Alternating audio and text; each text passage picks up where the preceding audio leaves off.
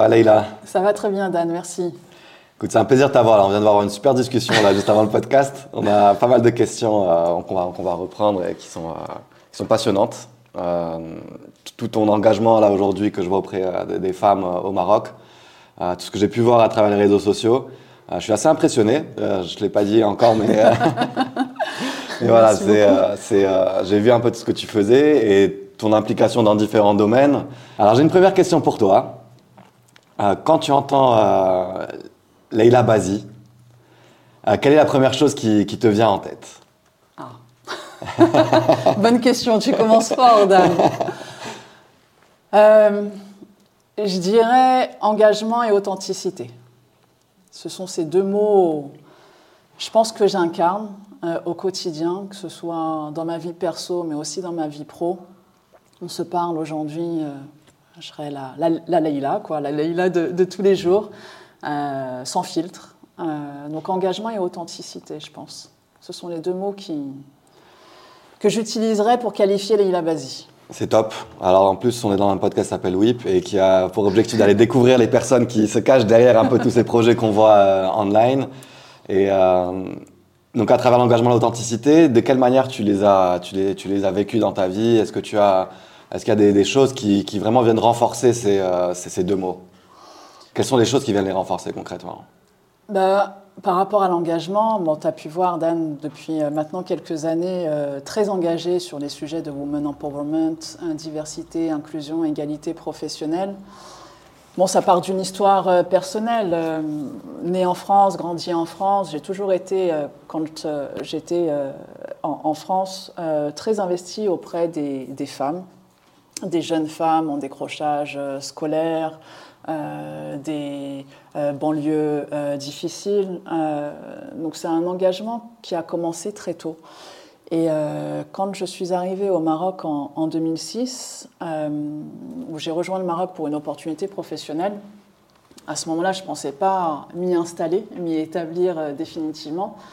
Et en fait, je me suis retrouvée face à une réalité que j'ignorais. Alors, quand je suis arrivée en 2006, c'était principalement euh, pour des raisons professionnelles. J'avais sincèrement pas le temps de regarder euh, ce qui se passait euh, autour de moi. Et quand je me suis moi-même mariée et eu mes enfants, bah, j'ai eu l'occasion de rencontrer certaines situations qui m'ont qui m'ont un peu perturbée. je parlais avec toi juste, juste avant de démarrer notre interview de du fait que les femmes aujourd'hui n'ont pas la tutelle légale sur, euh, leurs enfants. Et, et tu sais qu'aujourd'hui, il y a la réforme de la Moudawana et, et on espère les femmes, euh, les hommes également, euh, qui sont engagés pour cette cause, euh, attendent beaucoup de ces, de ces, discussions et de cette réforme. Donc aujourd'hui, en tant que femme marocaine, je ne suis pas en mesure d'ouvrir un, compte épargne pour mes enfants. c'est ce que tu me disais. Et aussi, par exemple, les allocations CNSS, aussi, c'est l'homme qui les touche, la femme n'a pas le droit de les, Puisque l'homme est le tuteur légal, effectivement. Donc cet engagement s'est renforcé, ce réveil féministe. Euh, et il faut utiliser les, mots euh, euh, à juste titre. quand on parle de féminisme, on parle d'égalité des droits. Euh, c'est pas un combat femmes contre les hommes, c'est juste rétablir une situation qui est qui n'est pas juste en fait, qui mm. n'est pas équitable. Donc cet engagement, mon engagement, s'est renforcé en venant au Maroc, en découvrant une réalité que, que j'ignorais. Moi, je suis avocate de formation, nul n'est censé ignorer la loi, mais je ne me suis pas donné euh, l'occasion vraiment de, de, regarder, d'analyser jusqu'au jour où moi-même je me retrouve dans cette situation-là. Et, euh, et, voilà, donc cet engagement s'est poursuivi à travers différentes initiatives. Euh, je suis également maman de trois enfants, dont, deux filles de 13 et, 10 ans. Et, et l'idée, c'est de me dire, j'ai fait le choix de rester au Maroc, et comment à ma petite échelle, je peux essayer de faire avancer les choses euh, par rapport à la cause euh, féministe euh, au Maroc et notamment par rapport à tout ce qui est woman empowerment dans le monde professionnel. Donc différentes initiatives, un réseau que j'ai créé en 2016, le réseau Linin. j'ai vu ça aussi, Linin Morocco. Exactement, Morocco Chapter, qui a pour vocation d'encourager les femmes à avoir plus de confiance pour pouvoir relever leurs défis dans le monde professionnel. Donc le Linin Morocco Chapter, c'est un réseau qui a adossé au réseau international LinkedIn, créé par Sheryl Sandberg à l'époque, la numéro 2 de, Facebook. Facebook, enfin ancienne. Maintenant, Théma qui a démissionné entre-temps. Et voilà, ça a démarré avec ce réseau euh, qui a maintenant euh, plusieurs années d'existence, des formations, des, des, conférences de sensibilisation, des programmes mentoring avec euh, des jeunes étudiantes, notamment issues de la fondation Jadara. Bref. Avec Hamid Exactement, tout à fait. Un monsieur exceptionnel. Ah, il est top, on lui passe bonjour, il est génial, je l'adore. Un monsieur top, vraiment qui fait des choses extraordinaires pour ces jeunes étudiants. Et, voilà, et donc l'engagement s'est poursuivi et s'est nourri à travers euh, différentes initiatives, dont le LinkedIn, après la création du podcast euh, Les Inspiratrices en 2001, euh, dont la réflexion est née pendant le, le confinement. Confinement, on se retrouve tous isolés dans nos maisons. J'avais pour habitude de rencontrer des gens, d'aller à la rencontre des, des, femmes notamment, pour les sensibiliser, des conférences, etc. Et là, je me dis, c'est pas possible. OK, faire des webinaires, c'est très bien, euh, mais j'ai envie de poursuivre mon engagement sous, un canal innovant et, nouveau. Et là est née l'idée du, podcast. Moi-même, consommatrice de beaucoup de podcasts, je me suis dit, bah tiens, l'idée du podcast est intéressante. Ça va me permettre de continuer de nourrir mon engagement, de le diffuser au Maroc, mais aussi mmh. au-delà des frontières, notamment l'espace francophone. Donc, mon engagement, pour répondre à ta question, euh, ma réponse était euh, un peu longue. non, non, mais c'est euh, parfait. En plus, on a une bonne visibilité de, de Leïla. C'est vraiment cool. Voilà, c'est un engagement en fait que je nourris régulièrement à travers des initiatives nouvelles, mais qui nourrissent finalement une mission. Et, et cette mission s'est dessinée au fur et à mesure de mes initiatives et de mon histoire. C'est contribuer à un monde, euh, à une société euh, plus égalitaire en utilisant ma casquette de, juriste, en utilisant euh, mon histoire, mon, vécu, pour faire changer les choses et, pour impacter les femmes et prendre conscience de, leur, de leurs ressources, de leur potentiel, pour continuer à, avancer.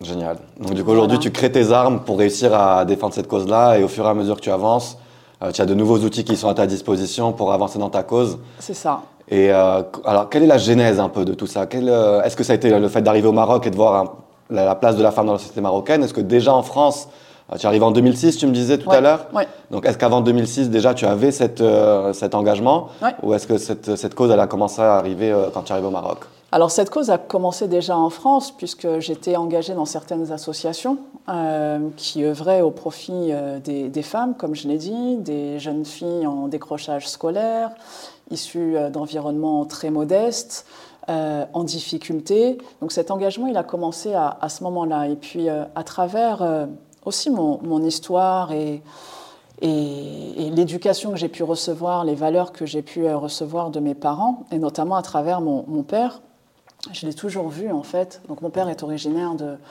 euh, d'un petit bled de, la région de, de Taroudent, euh, milieu de l'Atlas, un village euh, magnifique. Et bah, il a quitté très tôt sa famille, sa petite campagne pour voilà, rêver de nouveaux horizons en, venant s'installer en, France. Et en fait, tout au long de, sa vie, il était lui-même très engagé. il, était, il est resté très connecté avec son village, euh, pour aider voilà, les, personnes de son entourage, famille, mais aussi les villageois, en donnant, euh, en faisant les, rentrées d'école euh, des, enfants, en envoyant des cartables, des fournitures. De France, il était en France, il faisait tout ça pour le Maroc. Des ordinateurs, dès qu'il pouvait récupérer des trucs à recycler, à retaper, il envoyait chez lui. Donc, c'est des choses que j'ai vues, dans lesquelles on a grandi avec ma sœur et mon frère aussi. Donc, ce don de soi, cette générosité en fait pour les autres, c'est une valeur avec laquelle on a grandi.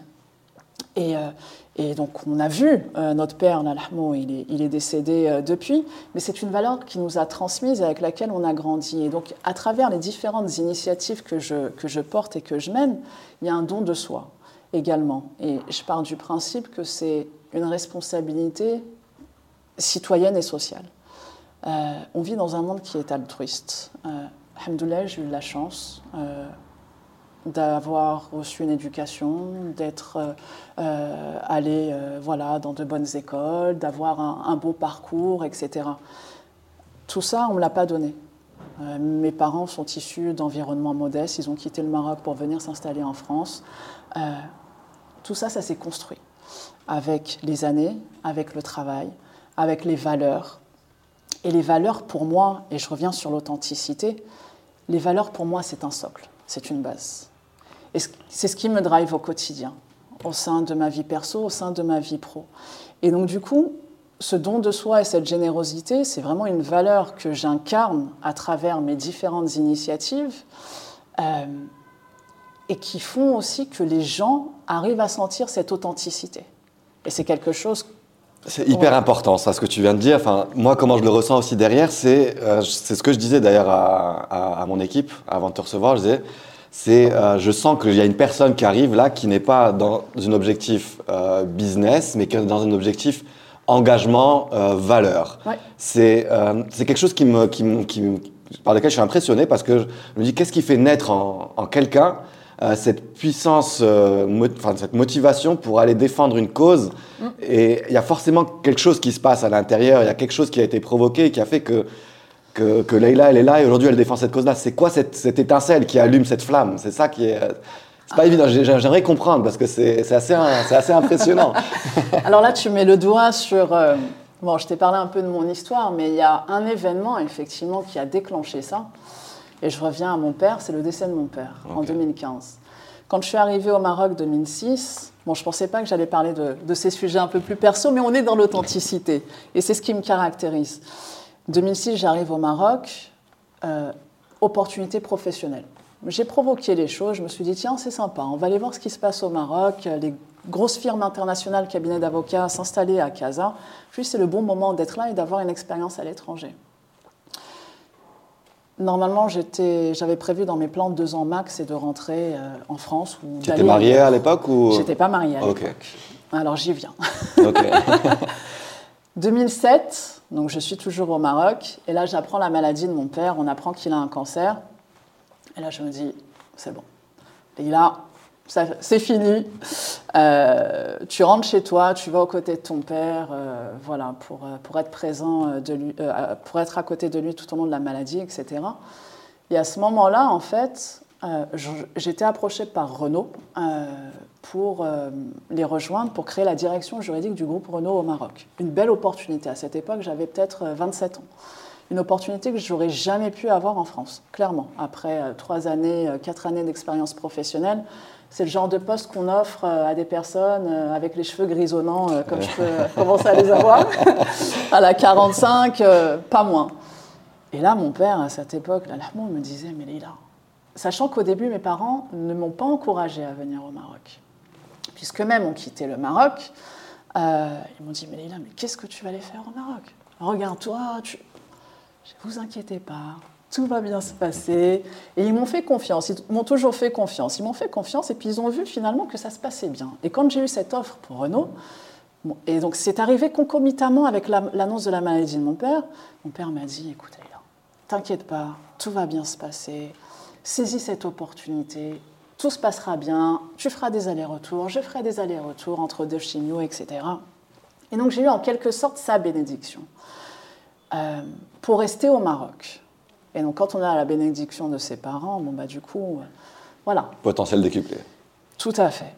Et donc, pendant toutes ces années, alors mon père est décédé en 2015, j'ai vécu au rythme des chimios, de la maladie de mon père, et je n'ai rien vu passer de ces 7-8 euh, années, de bons moments, des moments vraiment exceptionnels de bonheur, où mon père aussi a pu découvrir le Maroc, redécouvrir le Maroc d'un autre œil, en étant moi sur place, faciliter la logistique, etc. Bref, et puis il a vécu plein de moments euh, super. Alors tout ça pourquoi? En 2015, il décède, et ça a été quelqu'un de toujours très engagé au travail. Je pense que mon père n'a jamais posé un arrêt maladie de ses 30 ans de carrière. Et, le pauvre, il attendait qu'une seule chose, c'était d'avoir sa, retraite pour finir la fin de ses jours dans son bled, sa maison, euh, petit bled, euh, village, euh, dans les montagnes de l'Atlas, etc. Et donc il décède en 2015. Et là, je me dis, ok, le travail, c'est bien. C'est bien. Le travail, je m'éclate, ça se passe bien. Mais qu'est-ce que tu veux que les gens retiennent de toi? Demain quand tu ne seras plus sur cette terre. Et, en fait, le jour des funérailles de mon père, et ça a été vraiment très fort, et je pense que ça a été un déclic, vraiment. Alors j'étais... Bon, deuil d'un parent, c'est hyper difficile. J'allais euh, m'enterrer avec lui. C'est pouvoir euh, euh, vivre le deuil d'un de ses parents, c'est horrible. Mais en fait, tout ce que j'ai pu entendre sur mon père, je savais que mon père était quelqu'un de profondément de bon et de généreux, mais entendre ça de personnes que je ne connaissais pas, ça m'a dit waouh, waouh, mon père il est parti, mais voilà, il y a plein de choses qui. Tu des frissons là. Et, et j'en ai encore, tu vois, des frissons. Quand je te parlais tout à l'heure du don de soi, la générosité, en fait, toute sa vie, il a fait ça. Et parfois, il le faisait en cachette. et, là, tu l'as appris à travers les personnes qui étaient présentes. Euh, oui, exactement. Parce que voilà, ma mère va dire Mais pourquoi tout ça? Pourquoi tu as donné? Donc, euh, ah ouais, ah, mon père, il a fait ça. Et en fait, ça a été tu sais, quand on vit un deuil, euh, il y a différentes étapes, il y a cinq phases dans un deuil. Et l'ultime phase, c'est le cadeau caché. Et en fait, le cadeau caché à travers le deuil de mon père, euh, c'était en fait, je pense inconsciemment, la redécouverte de Leïla. Mais Leïla, profondément, tu vois, il a au fond de ses tripes, parce que finalement, au quotidien, on est rattrapé par le poids des obligations professionnelles, familiales, les enfants, le boulot. Je suis l'aîné d'une famille aussi, donc responsabilité d'aîné, la maladie de mon père. Euh, et en fait, pendant toutes ces années, même si c'était des années euh, très riches, je me suis, je pense, oubliée, égarée, parce que j'avais des choses à exécuter j'étais en mode robot, pilote automatique, et j'avais pas le temps de me poser la question sur Leïla, qui tu es, Leïla, qu'est-ce que tu as envie de faire, etc. Et le décès de mon père a été véritablement un, déclencheur, voire un accélérateur euh, vers cette Leïla engagée et Leïla authentique euh, qui porte au fond d'elle euh, des causes qui l'animent et, et, qui font que Leïla a cette puissance et cette volonté euh, de faire bouger les, choses. Donc, euh, Et tu as pris le temps, après le décès de ton père, du coup, de, réfléchir à tout ça Parce que j'imagine que ça peut être provoqué chez d'autres personnes aussi, mais qui se disaient, ça y est, c'est passé, maintenant je retourne dans mon mode pilote automatique. Euh, comment tu prends le temps à ce, moment-là? Tu te dis, c'est vraiment important pour moi, je prends le temps bah, je pense que le travail s'est fait de manière inconsciente en fait. Et il y a un travail d'introspection aussi qui s'est initié, je pense, inconsciemment, où en fait, ça s'est fait très rapidement parce que je pense que c'était des choses qui étaient déjà là, qui étaient déjà en moi, en fait, qui n'attendaient qu'à sortir. Et le décès de mon père a été véritablement l'accélérateur pour sortir les choses parce que très rapidement, mon père est décédé en novembre 2015. Euh, janvier ou février 2016, je crée le, le Morocco Chapter. Ah, ça enchaîne direct derrière, ok. Exactement. Et tu avais déjà des contacts avec Lénine à la base ou euh, Alors oui, avec une amie qui était la, créatrice, la fondatrice du Lénine France, euh, que je voulais rejoindre et qui elle-même m'a encouragée, Insaf okay. El Hassini, en me disant Mais Lila, mais crée Lénine Maroc en fait. Insaf, je crois qu'elle a fait un podcast avec toi, non? Exactement, sur la négociation, de salaire. Tout à fait, Insaf El Hassini, qui est aussi très engagée en France et qui fait des choses extraordinaires. Et du coup, euh, ouais, très rapidement, les choses se sont mises en place parce que je pense que c'est des choses qui étaient déjà là, qui étaient prêtes en fait hmm. à sortir. Mais c'était juste pas le bon moment. Le cadeau caché. Euh, le cadeau caché. Les femmes, ok. Tout à fait. Waouh, c'est. Euh, c'est une sacrée étincelle qui est. Ah, c'est une explosion en fait. C'est même pas une étincelle, c'est une explosion. Ça, ça, a allumé un sacré feu derrière. Ouais, c'est assez impressionnant parce que quand on regarde un peu tout ce que ça, tout ce qu'il y a eu comme enchaînement d'événements, on a. Enfin, j'ai vu un peu aussi ta carrière, donc travailler dans des chambres de commerce, tu as été dans des, cabinets, dans des cabinets d'avocats, tu as bossé chez Renault, euh, puis GSK, tu as eu des side projects, euh, donc euh, Linin avec aussi les inspiratrices qui est devenue Shape Your Career dans ton podcast. Tout à fait. Euh, tout ça, ça s'est passé de quelle manière en fait? Est-ce que ça a été quelque chose qui était où tu te dis c'est bon, j'ai un objectif, euh, j'y vais petit à petit, c'est euh, je vais prendre cette pierre, puis cette pierre, puis cette pierre et je vais avancer? Ou il y a eu des, des, des, choses qui sont passées un peu comme le décès de ton papa qui a été hyper voilà, catalyseur dans ce qui s'est passé par la suite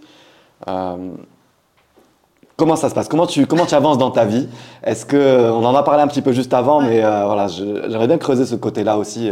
Ouais par rapport à à là où tu veux aller, comment tu vas, est-ce que c'est calculé, est-ce que c'est... Euh, c'est une bonne question, parce que sincèrement, rien, rien au départ était calculé. C'est-à-dire que quand je lance le Lean le Lean je le lance après la lecture du livre de Sheryl Sandberg, Lean In, euh, en avant toute. Et c'était mon livre de chevet pendant, euh, juste après le décès de mon père. Et ce livre, en fait, a été pour moi une révélation aussi, puisqu'à ce moment-là, je me posais beaucoup de questions sur euh, mon, mon, évolution professionnelle, mes objectifs, comment je voulais évoluer, etc. Et ce livre m'a beaucoup aidé. Et je me suis dit, si ce livre m'a beaucoup aidé, j'aimerais en faire profiter d'autres femmes. Parce qu'aujourd'hui, il y a une réalité qui est là au Maroc, c'est que à peine 19% des femmes euh, travaillent dans le monde de l'entreprise. Et ça, c'est les, les, chiffres officiels. Je ne parle pas des femmes euh, qui travaillent dans les secteurs de l'informel euh, et qui ne sont pas... et pour les, hommes, on est à quel pourcentage? Je ne sais pas si on a un bah, 19% les femmes, c'est une bonne question. Les hommes, mais en tout cas, les femmes sont faiblement représentées dans la sphère professionnelle. 19%, et c'est un chiffre qui est en régression euh, depuis ces dix dernières années. Donc là, quand on parle de 19%, c'est des femmes déclarées dans des grandes entreprises, c'est ça? Exactement. Voilà, déclarées, euh, qui sont enregistrées officiellement. Euh, et à peine 19%, sans parler de la faible représentativité des femmes dans les conseils d'administration, les femmes chefs d'entreprise, etc. Alors que les femmes, beaucoup de femmes ont des potentiels énormes et qu'elles ont tendance à, se brider ou à euh, revoir à la baisse euh, leurs ambitions pour différentes, euh, pour différentes raisons. Et donc, pour revenir à ce livre, je me, suis, dit, si ce livre m'a aidé, il peut aider aussi d'autres femmes. En créant le Lean Morocco Chapter pour encourager les femmes déjà à se rencontrer entre elles, pour partager leurs problématiques. Et en fait, plus les femmes échangent, plus elles se rendent compte finalement qu'elles partagent les mêmes problématiques et les mêmes challenges sauf qu'elles sont un peu plus réservées pour parler de leurs difficultés, etc. Mais quand on leur offre un espace d'échange bienveillant euh, dans lequel elles peuvent partager sans tabou, sans complexe leurs difficultés, du coup, ça crée une entraide, les femmes vont s'entraider, vont développer une solidarité, vont s'encourager à aller de l'avant et à, dépasser leur, euh, leur challenge. Donc c'est comme ça qu'est né le Lean in Morocco, encore une fois, dans une volonté de partage et de transmettre. Donc là, l'objectif de Lean in, c'est vraiment de créer un espace pour les femmes pour qu'elles puissent venir s'exprimer par rapport à leurs problématiques du quotidien. Exactement. Professionnel, principalement. Tout à fait. On reste dans le Et c'est ouvert, il y a les, femmes qui souhaitent y accéder peuvent y accéder. C'est un réseau qui est ouvert. J'ai volontairement voulu que ce réseau soit euh, ouvert à toutes les femmes de tout environnement. C'est pas un réseau qui se veut euh, élitiste, c'est-à-dire que demain, une personne qui veut rejoindre le Lean parce qu'elle a envie d'aller à la rencontre de femmes, d'apprendre d'autres femmes, euh, d'être outillée, etc., elle est la bienvenue. Donc ça, c'est le Lean et aujourd'hui, on a un réseau de plus de 500 personnes, hommes et femmes. Les hommes aussi font ah. partie de l'équation du succès euh, dans le développement des femmes. Et euh, j'évoquais tout à l'heure c'est une cause commune, c'est hommes et femmes main dans la main, c'est pas les femmes contre les hommes, et, ce sont aussi les, valeurs que je porte et que j'insuffle, c'est-à-dire qu'aujourd'hui on a besoin des hommes pour avancer, on ne peut pas avancer sans les hommes, et vice-versa. Clairement. Donc euh, c'est aussi associer, impliquer les hommes dans cette cause, puisque ça passe par un changement de mentalité aussi, j'imagine. Parce que si l'homme n'est pas prêt à ouvrir la porte à la femme, derrière, euh, ça va vous retrouver face à des barrières qui sont juste énormes. Exactement. Et ça fait partie aussi de la sensibilisation que l'on fait à travers le Lean C'est sensibiliser les femmes sur l'importance du rôle des hommes dans, dans cette cause-là, mais aussi sensibiliser les hommes justement, comme tu viens de le dire, dans ce changement des mentalités. Mais comment on fait justement Parce que la mentalité, c'est quelque chose de... de c'est un, héritage, comme tu disais tout à l'heure aussi. Et c'est quand c'est un, héritage, c'est une normalité dans la société. Et aller contre une normalité ou contre des croyances archaïques qui sont déjà présentes depuis, euh, enfin, depuis X temps, la lutte, elle doit être impressionnante à ce moment-là. C'est-à-dire que, enfin, je sais pas si c'est une lutte ou si c'est de la négociation, je ne sais pas comment ça se passe, mais euh, quels, outils vous avez? Enfin, il y a le lean j'imagine, mais pour faire changer de mentalité des hommes, avant même de faire changer la mentalité des femmes. Oui, bah écoute, c'est un long chemin, ça prendra énormément de temps, mais ça commence par nous, ça commence chez nous, à la maison. euh, c'est l'éducation de nos enfants. Euh, ne pas faire de différence filles, garçons par rapport notamment au métier. Certains métiers vont être perçus plus masculins que féminins. pouvoir encourager nos enfants, nos filles notamment, à, rêver. Si mes filles demain veulent être pilotes d'avion, astronautes, bref, c'est déjà à la maison ouvrir ce champ des possibles. Et montrer à nos enfants que, filles, garçons, vous avez les mêmes euh, compétences et le même potentiel. Et vous pouvez y arriver, avec la volonté du travail, etc. Les hommes ont un rôle clé à jouer aussi à la maison dans, pour soutenir l'évolution de carrière des femmes.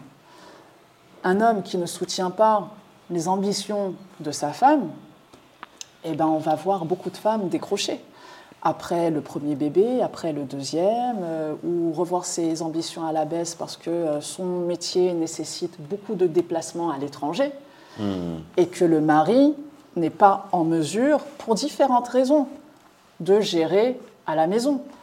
C'est un équilibre en fait qu'il est important de trouver et les hommes ont un rôle clé, notamment dans l'évolution de carrière des femmes, pour soutenir ces carrières. Aujourd'hui, j'ai la chance d'être mariée à une personne qui me soutient et qui soutient toutes ces initiatives. Bon, même lui. Ça a été compliqué en plus. Ça veut dire rajouter en plus cette complication dans. C'est ça, exactement. Ça rajoute davantage de challenge. Mais si mon mari ne me soutenait pas, clairement, je ne peux pas faire tout ce que je peux faire, sans parler du travail, les obligations du boulot, les déplacements, etc. Donc ce changement des mentalités, il commence déjà à la maison. Et, et, pour ces hommes, en fait, et notamment les pères de famille qui ont des, des filles, etc., voir toutes ces discriminations dans le monde professionnel. Euh, ça devrait plus nous inquiéter qu'autre chose, en fait. C'est ça. Clairement. Demain, euh, votre femme est victime de discrimination euh, euh, salariale, rencontre des situations d'harcèlement au, travail, ou voilà une très compétente mais qui n'est pas valorisée à sa mmh. juste valeur, etc. Qu'est-ce qu'on a envie en fait pour nos enfants? De quoi on a envie pour nos enfants? Et je pense que c'est à partir de là que ce changement des mentalités pourra, pourra opérer. C'est une prise de conscience individuelle et après collective comment agir collectivement pour faire en sorte que ces changements de mentalité euh, se fassent. Quoi. Donc toi, tu agis à ton niveau aussi à travers tes initiatives.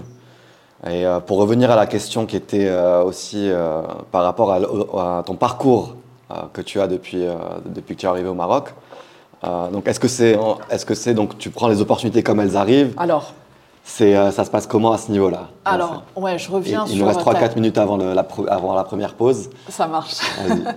Donc, je te disais rien de structuré. Euh, en fait, du moins au début, le Lini de Morocco, un don de soi, un partage, les inspiratrices, confinement arrive et envie de continuer de faire les choses, mais du coup faire des choses différemment. Et là, le podcast arrive. Donc finalement, le podcast s'inscrit dans la logique et la continuité des initiatives que je portais déjà et qui est là aussi pour nourrir une mission dont je parlais tout à l'heure, c'est contribuer à une société plus égalitaire. Donc le podcast que j'ai plugué qui vient nourrir cette mission, les inspiratrices, Shape Your Career, les inspiratrices euh, avant Shape Your Career, c'est deux saisons. J'ai l'habitude d'entendre Shape Your Career à la, radio, là. Ça fait, ça fait plaisir de l'entendre en face, c'est vraiment cool. Shape Your Career. Euh, donc les inspiratrices, deux saisons, une trentaine d'épisodes, une pause qui s'est imposée naturellement avec euh, l'arrivée de mon troisième, l'année dernière, qui a maintenant un an. Et c'est une pause qui s'est imposée naturellement et qui m'a aussi obligée de repenser à la manière euh, de poursuivre mes, initiatives, de me recentrer aussi sur euh, voilà, ce qui fait davantage sens pour moi. Et donc le rebranding de Shape Your Career est également une évolution logique. En fait, pour résumer tous ces changements, tous ces changements sont connectés. Et je pense qu'ils reflètent l'évolution aussi de Leila, la maturité de Leila, on gagne toujours en mmh. maturité, et et et comment j'ai envie d'impacter. Euh, Leïla, on s'est dit beaucoup de choses pendant la pause. Euh, Oui. ouais, C'était hyper Je pensais passionnant. pas que j'allais t'en dire autant. Bravo. C'est vraiment passionnant, c'est super cool. Dommage, euh, chers auditeurs, vous ne serez pas au courant de, de ce qu'on vient de se dire, mais c'était super intéressant. Euh, on va continuer d'avancer, comme ça on peut dérouler euh, le, le- le petit programme qui est devant nous, même si on a un peu, on a un peu divergé à certains moments, mais c'est super cool. Euh, c'est passionnant. Tu me demandais tout à l'heure pourquoi je fais des podcasts. Ben, c'est exactement pour ça, Ouais. parce que Bah. Voilà, j'apprends énormément de choses et euh, ça, ça me permet, à travers l'écoute de la personne qui est en face de moi, de, de progresser énormément. Excellent. Énormément. C'est réciproque. Ouais, c'est vraiment cool. Leïla, on va passer à euh, une dimension un peu plus euh, ludique, un peu plus. euh, Ah, Voilà. Ça te va? Parfait. Ouais, je sais que tu as l'habitude en plus, les podcasts et tout, donc c'est cool. On va commencer avec une première étape qui s'appelle le tuto euh, Leïla Bazi. Ok, donc tu vas, voilà, en gros, concrètement, je sais que tu as déjà par le passé euh, créé un projet solidaire. Ouais. Euh, tu as lancé une école dans le, dans le, dans le sud du Maroc, Mhm. en hommage à, à ton père, Ouais. notamment, sur- enfin, surtout qui, a- qui porte le nom de ton père. Je Euh, t'ai bien renseigné, Dan. hein. Écoute, je fais mes petites recherches. Bravo. Alors, moi, je suis un citoyen lambda et je vais sur Google et je tape euh, comment créer un projet solidaire et je tombe sur le tuto de Leïla Bazi qui me dit voici les étapes, Dan, pour créer ton, ton, ton projet solidaire. Ouais. Voilà, si tu peux nous, nous éclaircir là-dessus, euh, quelles, sont, quelles ont été les différentes étapes que tu as, que tu as menées pour réussir à aboutir à ton projet? Alors, ça a été un projet passionnant, mais aussi éprouvant. Ok, on va tout savoir. temps. En fait, ce projet, euh, il est né euh, d'une discussion euh, avec une euh, jeune femme, euh, une jeune femme euh, brillante, euh, qui à l'époque travaillait, euh, qui s'appelle Housni. Coucou Housni. J'ai hésité, mais coucou. Euh, qui, a, euh, qui travaillait à l'époque pour la fondation euh, qui œuvre euh, pour le préscolaire euh, au Maroc et notamment dans les zones rurales. Et je lui avais parlé un petit peu de mon histoire, euh, voilà, le village natal de mon père, etc. Euh, ce don de soi de mon père et euh, potentiellement essayer d'imaginer un projet pour lui rendre hommage. Et là, elle me parle de la fondation, ce qu'elle fait, etc. Elle me dit, mais Lila, voilà ce qu'on fait. On a des campagnes, des campagnes preschool hero. Et en fait, à travers ces campagnes, tu te portes ambassadeur, ambassadrice euh, de ta campagne pour la création d'une école préscolaire dans, voilà, euh, dans un lieu où euh, le préscolaire n'est pas couvert. Et c'est une collecte que tu dois faire qui représente un montant total de 300 000 dirhams. Et ces 300 000 dirhams serviront à la création de l'école dans le village identifié. Euh, c'est un budget qui servira à financer deux ans de formation préscolaire pour les enfants euh, de 3 à, à 5 ans. Euh, financement, formation, structure, institutrice, etc. Et là, j'ai bingo. On est en quelle année à ce moment-là?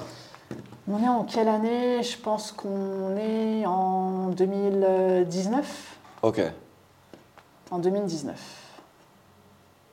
Avant 2019, avant Covid. Covid. Ok. Oui, c'est ça. Et là, je lui dis, OK, je fonce. Et elle m'a encouragée. Seulement, je ne pensais pas que collecter de l'argent était compliqué. Euh, donc, j'ai lancé la collecte, j'ai mobilisé la famille. D'ailleurs, euh, la vidéo que j'avais faite, c'était avec Sarah à l'époque, euh, mon, mon aînée. Euh, bah, voilà, euh, elle a été aussi affectée par le deuil de son grand-père, etc. Et elle voyait ça aussi, le don euh, de son grand-père au profit de, son village. Et là, on s'est dit, on y va et tout. Donc, mobiliser le réseau, la famille, les amis, et puis les personnes de, de différents réseaux, des personnes que je ne connaissais pas, notamment à travers LinkedIn, etc. Et ça a pris quand même deux ans, deux ans et demi, je pense, pour collecter les fonds. J'ai vu plein de messages d'appels euh, aux collègues de fonds. Ouais, ouais. ouais, bah voilà, ça a pris du temps, ça a pris du temps. Et tu as collecté à travers les réseaux sociaux, tu as eu d'autres moyens quand Réseau- même alors, réseaux sociaux, euh, amis, famille, il y a eu de belles surprises aussi, des personnes que je ne connaissais pas qui ont donné. Parce Ok. que elles ont vu l'engagement en fait que je partageais à travers LinkedIn. Et encore une fois, je reviens sur l'authenticité, etc. Et les gens le sentent vraiment. Et, je me souviens, c'était euh, lors d'un voyage. Euh, retour d'un voyage, euh, la Fondation Zagora, que je salue aussi et qui fait un travail phénoménal. à l'époque, une jeune femme m'accompagnait et me suivait par rapport à la collecte. Elle m'appelle, elle me dit Leïla, il y a un partenaire qui veut s'associer à ta collecte et qui est prêt à te donner, je ne sais plus quoi, combien, je pense que c'était euh, un tiers euh, de la, de la, du montant. Elle me dit, il faut que tu viennes, il faut que tu viennes signer. Coucou Nadia. Il faut que tu viennes signer et tout. Et là, et là ça a été l'accélérateur en fait. Et c'est arrivé comme ça, comme tu t'es réveillé un matin, c'est arrivé ou c'est quelque chose qui, tu as senti que qui était en préparation quand même? Qui était en préparation aussi, clairement. Mais après, les choses se sont accélérées à partir du moment où j'ai eu ce partenariat. Et après, Nia, je reviens, je pense qu'on peut, je ne sais pas si on peut, on peut, l'appeler comme ça. Euh, Là. J'arrive. Là, là. Écoute, désolé, on a été coupé. On dit ce qui s'est passé ou pas ah, Bien sûr, on va pas raconter. on, a, été coupé, donc on a Mustapha qui est gardien dans la rue qui rentre en mode euh, Dan Rediluk Tonobil. Donc euh, voilà, je sors en courant parce que j'ai une dépanneuse devant. Euh, devant la garage la, voiture de n'est pas exemple sur moi, voilà. Je suis garé sur le trottoir, mais voilà, c'est. Et j'avais prévenu Leïla, en plus, on avait discuté avant le podcast. On dit, il peut y avoir du mouvement, il peut y avoir de l'ambiance, des gens qui rentrent dans le magasin. Et effectivement, ça n'a pas loupé. on a eu encore mieux, là. Ça a mis de l'ambiance, davantage d'ambiance. Grave. Donc on reprend euh, avec plus de calme. Leïla, on est en train de discuter de l'école, du coup. on va essayer. Ça a mis du piment dans l'air, c'est cool. Donc on était au niveau de, de ta levée de fonds que tu avais faite pour l'école, euh, pour... Euh, pour réussir, du coup, accompagner, c'était deux ans de financement pour euh, les étudiants, pour les jeunes élèves, c'est ça? De 3 à 5 ans. De 3 à 5 ans. Donc, euh, ouais, comme je te disais, une, une campagne qui a pris du temps, euh, mais qui s'est finalement concrétisée avec l'aide bah, de tous les contributeurs et, toutes les contributrices. De belles surprises, hein, vraiment. Et, et, et, je te cache pas qu'à un moment donné, je me suis dit, mais non, ça va pas le faire, je vais m'arrêter, je vais parce que, bon, 300 000 dirhams, c'est une belle somme, quoi. Euh, bon, même si toi, tu cotises perso avec ta famille, etc., il y a encore du chemin à faire. Et euh, vraiment de belles surprises. Et, voilà, et voir ce projet euh, se concrétiser le jour de l'inauguration, voir tous ces enfants, voilà, soixantaine d'enfants, et majoritairement des filles en plus. j'ai vu 70% de femmes, exactement, de, c'est génial. Tout à fait, qui sont scolarisées dans cette école voilà, beaucoup d'émotions, de joie, de fierté. Euh, voilà, et c'est. Euh, donc en termes d'étapes, tu as eu d'abord, donc on va dire l'idée, euh, c'est une opportunité que tu as eue, c'est l'idée, l'idée que tu as eue et qu'après du coup tu as trouvé la fondation qui t'a Exactement, tout à fait. L'idée était là. Tu as fait des recherches? Non, vraiment pas. En fait, l'idée était là. cet échange avec mon ami Housni qui m'a et là je me suis dit bah voilà c'est comme ça en fait que je vais que je vais que je vais procéder euh, voilà, et ensuite la euh, en œuvre, le lancement de la campagne, la collecte d'argent, et ensuite c'est la fondation, alors c'est la fondation Sakura en fait qui, qui, fait le plus gros du travail euh, finalement. Moi j'ai uniquement collecté l'argent, mais au final la Fondation Sakura se charge de l'organisation, se charge de la mise en place de la structure, se charge de recruter les, les jeunes éducatrices, etc. Donc ce qu'ils cherchent, c'est du financement et une personne pour porter le projet. Tout à fait. Et derrière, eux, ils ont leurs process qui sont en place. Voilà, c'est rodé, ils savent comment faire, etc. Et ils continuent aujourd'hui ce type de projet? Bien sûr, ouais, ouais, ils continuent. On a réussi à assurer euh, une année deux ans supplémentaires avec un partenaire euh, pour assurer une pérennité. parce que du coup, tu as les deux premières années. Les deux premières années, et après, qu'est-ce qui se passe? C'est ça. Donc, euh, il faut trouver des solutions de backup pour maintenir l'école en place, trouver d'autres financements. Et là, on a un partenaire qui, qui, nous soutient sur les deux prochaines années. Mais ouais, c'est la fondation, c'est son, son, activité en fait. C'est ce pourquoi elle, elle existe aujourd'hui. C'est sa raison d'être. et si en fait, il n'y avait pas toute cette organisation et cette structure, je pense que j'aurais pas pu. le cadre qui est posé par la, par la fondation permet vraiment de, rendre ça possible derrière. Tout à fait. Et, trouver les profs, euh, aménager l'endroit. C'est a pour ça que j'ai été derrière. séduite par, euh, par ce concept, en fait. C'est génial, c'est génial parce que c'est du financement clé en main en fait. Tu trouves l'argent et après tu as un projet qui est, qui Et est en après, c'est la fondation euh, qui fait le, le boulot. Ah, Donc ouais, c'est clairement tu viens d'initiative à encourager plutôt que de tout faire de zéro à chaque Bien fois. sûr. Ça pourrait permettre d'accélérer ce type d'initiative. Tout à fait. Bon, après, pour les gens qui Génial. ont le temps, ce sont des initiatives qui sont nobles aussi. Euh, euh, participer à un projet from scratch et vraiment euh, faire les différentes étapes. Euh, mais c'est du boulot. C'est du boulot. Top. Et bravo à la Fondation pour, pour leur Ouais, travail. franchement, chapeau, hein, chapeau. Alors après, le challenge de réussir à financer derrière aussi, c'est un beau challenge, c'est- magnifique. Exactement. Alors, petite, euh, oh, des petites questions dans la peau de Leila Bazi pour comprendre un peu, euh, voilà. J'ai peur Ah, de tes questions, Dan. T'inquiète, c'est euh, c'est soft. Je sais que tu fais beaucoup de choses. Tu as, voilà, as ton, t'as ton podcast, me dis une fois par semaine, donc c'est un rythme intense. Tu as ton boulot chez GSK, tu as tes implications avec tes masterclass, il y a pas mal de choses. Euh, t'as la journée type. Est-ce que tu as une journée type, Leila Bazi? Franchement, il n'y a pas de. Enfin, si, il y a une journée type. Bon, il y a, mes journées de travail qui sont rythmées, forcément, euh, euh, par des réunions, par euh, du travail de fond. J'ai pas de journée type, en fait. Enfin, j'ai ma journée type travail.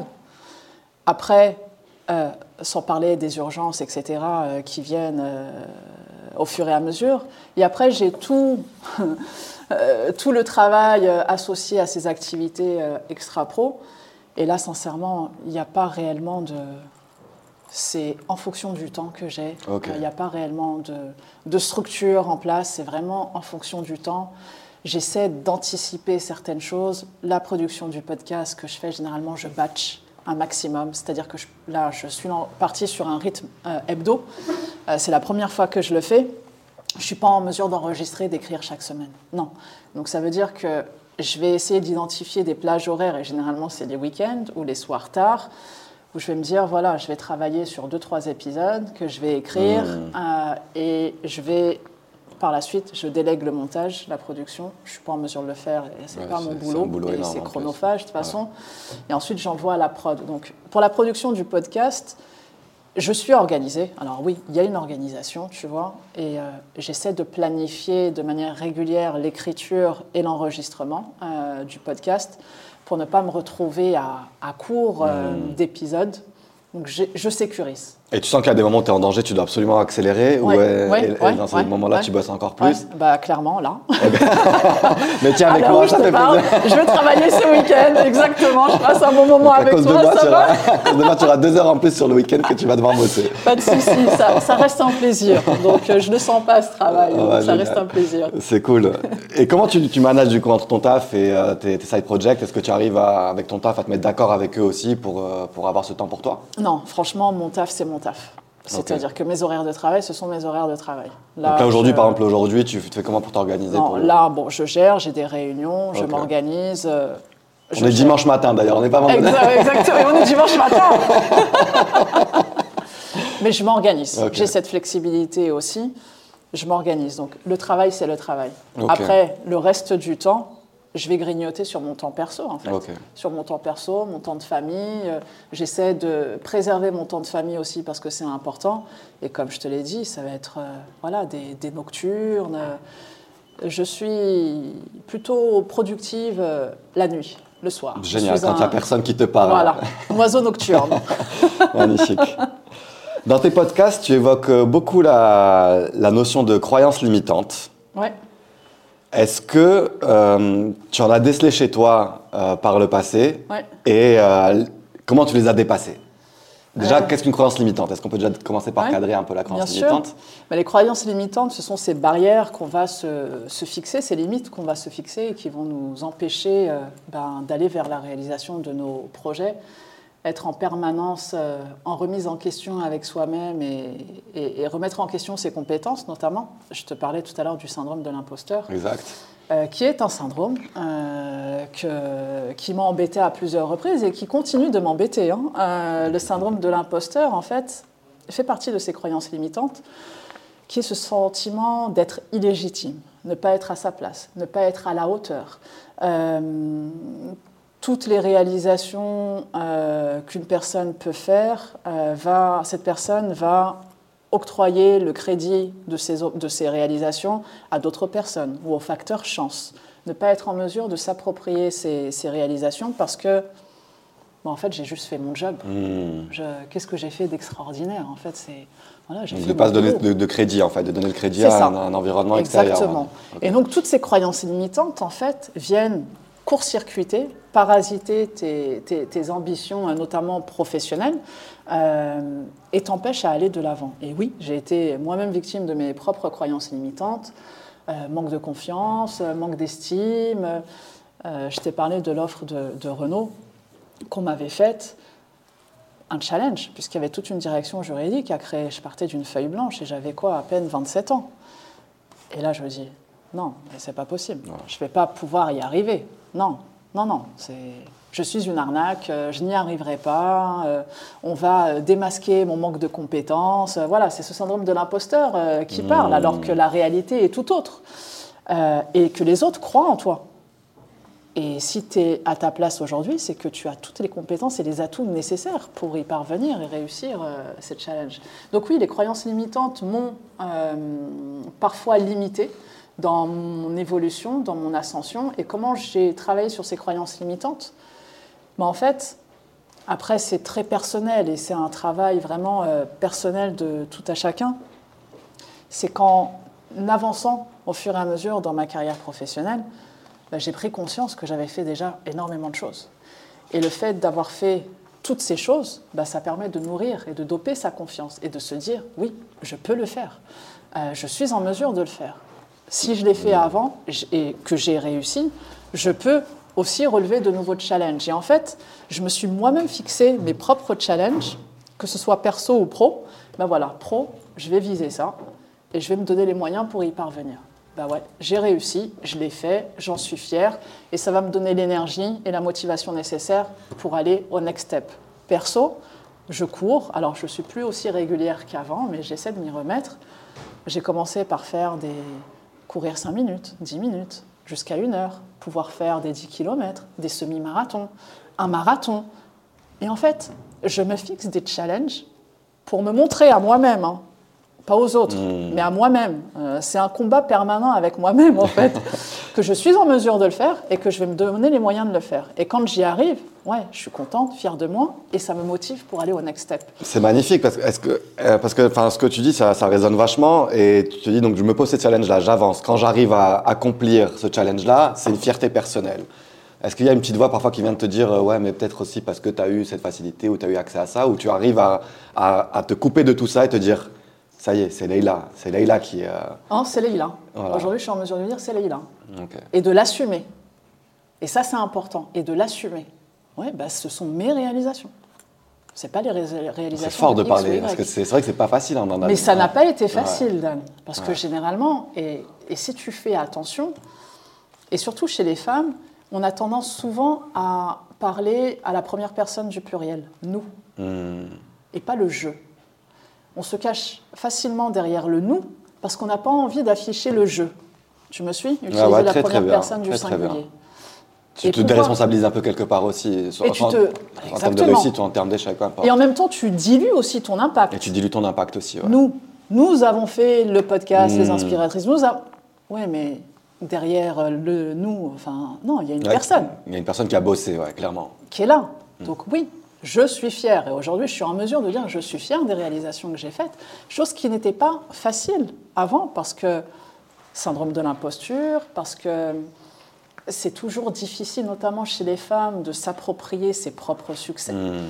Euh, de risque à être perçu comme quelqu'un de prétentieux, d'autant ou en fait c'est ça c'est la limite entre la prétention et euh, le côté et fierté euh, qui peut peut-être euh, pousser une personne à, ne pas adopter la posture du jeu et la posture de je suis fier. Tout à fait. Donc, elle est où cette limite-là? Et euh, comment est-ce qu'on arrive à. En fait, c'est peut-être en nous-mêmes l'acceptant le fait que c'est de la fierté et pas de. Et pas de... Tout à fait. Et il n'y a rien de péjoratif d'être fier. Il y a la fierté, il y a la modestie.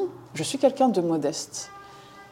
L'excès de modestie, parfois, peut affecter tes réalisations et ton impact. Parce qu'en étant très modeste ou parfois trop modeste, hmm. finalement, tu dilues ton impact et tes réalisations, alors que Il n'y a pas de honte à dire oui, j'ai fait ceci, j'ai fait ça. C'est ton travail en fait.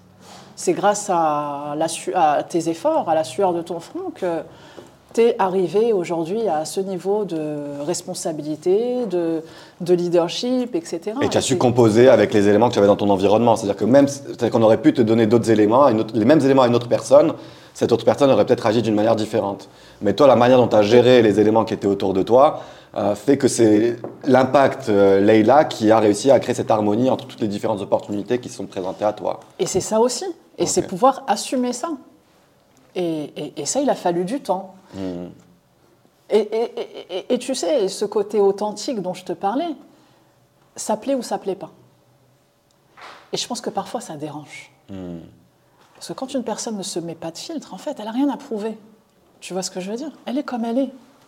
Et on n'a pas besoin de plaire à Quand on te dit c'est bien ou quand on te dit c'est pas bien, peu importe. Toi, tu es, égal à toi-même. Moi, je sais ce que je fais. Je le fais pour moi, je le fais voilà, pour une cause. Et on n'est pas obligé de plaire à tout le monde, tu vois. Et ça, ça fait partie aussi des réflexions et de cette maturité également. Euh, c'est beau, c'est beau d'arriver à tout ça. C'est magnifique. Ça fait vraiment, euh, c'est hyper inspirant.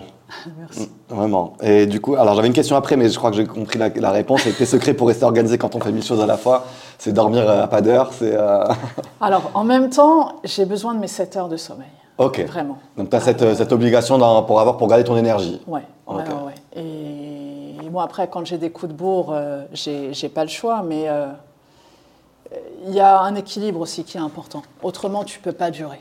Et, j'ai besoin de recharger les batteries. comment recharger les batteries et maintenir cet équilibre C'est le soutien à la maison, l'organisation à la maison pour essayer de me libérer du temps. C'est du sport, euh, où le sport pour moi est un exutoire, vraiment. Ça me fait beaucoup de bien. Euh, ouais, on essaye. Et pour rester organisé, du coup, c'est euh, voilà, réussir à maintenir tes, 7 heures de sommeil et faire ton sport, c'est ce qui te permet de rester structuré dans tes journées. Et c'est une discipline, vraiment c'est une discipline. Ce qui n'est pas évident tous les jours, sincèrement, surtout quand on a des enfants. Mais j'essaie d'être discipliné. Et comment ça se passe? C'est-à-dire qu'il y a un moment tu dois sortir courir. Euh, tu dis, il faut que j'y aille. Hein. Après, euh, c'est une question de choix. Qu'est-ce qui fait que tu te lèves et que tu y vas? Bah, je sais qu'après, je vais me sentir super bien. Et ça va me donner la patate pour faire 10 milliards de choses. C'est le résultat à l'arrivée, clairement. rallye des gazelles, euh, ah. saut en parapente en 2000. Toupcal. Ah ouais, t'es euh, parti loin Je parti loin ah, Voilà, c'est une belle transition vers euh, le sport Exact. Donc, d'où te vient cette, cette, appétence pour les sensations fortes Qu'est-ce que ça t'apporte? Bah, Ça m'apporte de l'adrénaline, en fait. Et, et ça m'oblige à sortir de mes zones de confort aussi, pour m'obliger à trouver d'autres ressources. Rania des Gazelles, c'était juste extraordinaire. Dix jours dans le désert, euh, tu dors euh, en plein milieu du désert, dans des tentes, euh, t'as pas de douche, t'as rien. Et le nombre de fois, en fait, ce qu'il faut savoir dans le Rania Isha des Gazelles, c'est que on se lève très tôt le matin, 4 heures du mat, on te donne ton plan, les différentes balises que tu dois toucher tout au long de la journée. Et l'objectif, c'est de revenir, enfin d'arriver au, au, nouveau point bivouac. Très bien. Et plusieurs fois, avec ma coéquipière, Coco Virginie, euh, on n'était pas en mesure de rejoindre le bivouac. Donc on dormait à la belle étoile. Ah, tu dors dans la voiture à ce moment-là? La voiture ou nos tentes. On avait notre ah, donc équipement dans, dans le... camping euh, dans le coffre. Et le nombre de fois où on a dormi à la belle étoile et on se réveille le matin très tôt, 3 heures, et en fait, même dans le désert, tu n'es pas seul. Tu as toujours du monde en fait qui gravite, qui gravite autour de toi. Et c'était de belles rencontres. Et surtout la découverte de ressources inépuisables. quoi. C'était juste extraordinaire, extraordinaire. Même quand tu sens que tu es au fond du saut, tu retrouves, des, euh, tu, tu retrouves, de l'énergie. parce que tu as ta copilote euh, avec toi, ta coéquipière avec toi. Finalement, tu n'es pas tout seul parce qu'il y a toujours des gens qui sont là pour t'aider à sortir de ton enlisement. De... Une, aventure extraordinaire, vraiment. L'ascension du Toubkal aussi, euh, c'est top. Et je pense que la clé aussi à travers ça, c'est certes, tu insuffles une dynamique et par euh, le fruit de ton travail, de tes efforts, etc., il y a le résultat, mais c'est aussi l'entourage, les personnes qui gravitent autour de toi mmh. et qui t'aident à t'élever et à continuer à être la meilleure version de toi-même. Et l'entourage aussi, il est clé. Donc tu te nourris là-dedans aussi pour, euh, pour avancer C'est fondamental, fondamental. Que ce soit à travers le réseau LinkedIn, ces rencontres avec des personnes, euh, voilà. ça, ça me nourrit, c'est des apprentissages, c'est j'ai besoin de ça en fait. Ça, ça me nourrit, ça me drive au, au quotidien. Donc de la nouveauté, des nouveaux challenges, Ouais. tu poses des milestones à chaque fois. ça. T'as besoin de ça. Ouais. Je suis drivée drive. par les challenges. Et, je suis et c'est comme ça que je sors de mes zones de confort. Tu vois Et c'est comme ça que tu crées tout ce que tu crées, euh, ce que tu as, tout ce que tu as créé jusqu'à aujourd'hui. C'est voilà. Moi, je pense qu'on a bien résumé. C'est ouais, Ouais, ça a été un peu, euh, ça a eu un effet thérapeutique cette conversation. Ça me Bah, permet écoute, ça s'appelle WIP, c'est pour Work in Progress, donc on est. euh, C'est génial. Ouais, c'est vraiment ça, Cool. C'est cool. Ok, alors on va terminer par une- un petit exercice rapide. Ouais. C'est les phrases à terminer. Ok. Euh, le plus gratifiant quand on fait du mentoring, c'est. C'est l'apprentissage, c'est la richesse en fait des, des, des- des échanges euh, avec, euh, avec le, le menti. C'est non, ce que je dirais, c'est les yeux qui, qui pétillent chez le menti et qui se dit mais waouh, en fait cette personne prend du temps pour moi. Donner, toujours dans donner. Donner. Les femmes qui m'ont le plus inspiré sont. J'imagine qu'il y en a beaucoup. Ouais, ma Je- mère ouais. déjà. Euh, dans l'entourage familial, ma mère, ma tante. Euh, Il y a des féministes aussi, euh, Simone Veil. Euh, beaucoup de femmes aussi, Aisha Shinna, femme extraordinaire. Kamala Harris, Obama, Michelle Obama. Ce sont des femmes avec des histoires.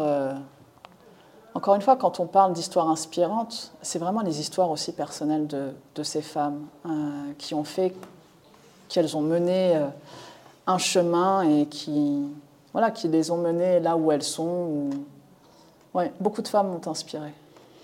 Ça fait des beaux noms là. Mes filles C'est- qui m'inspirent au quotidien aussi. Ouais, J'imagine. Et tu les inspireras à leur tour. euh, le déjà, si c'est déjà le cas aujourd'hui.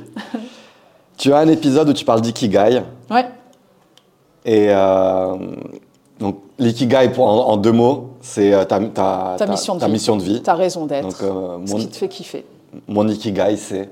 Mon ikigai, c'est voilà, ma mission de vie, c'est vraiment contribuer à une société plus juste, plus égalitaire. C'est mon ikigai qui s'est euh, dessiné et affiné euh, tout au long de ces années et que je nourris tous les jours.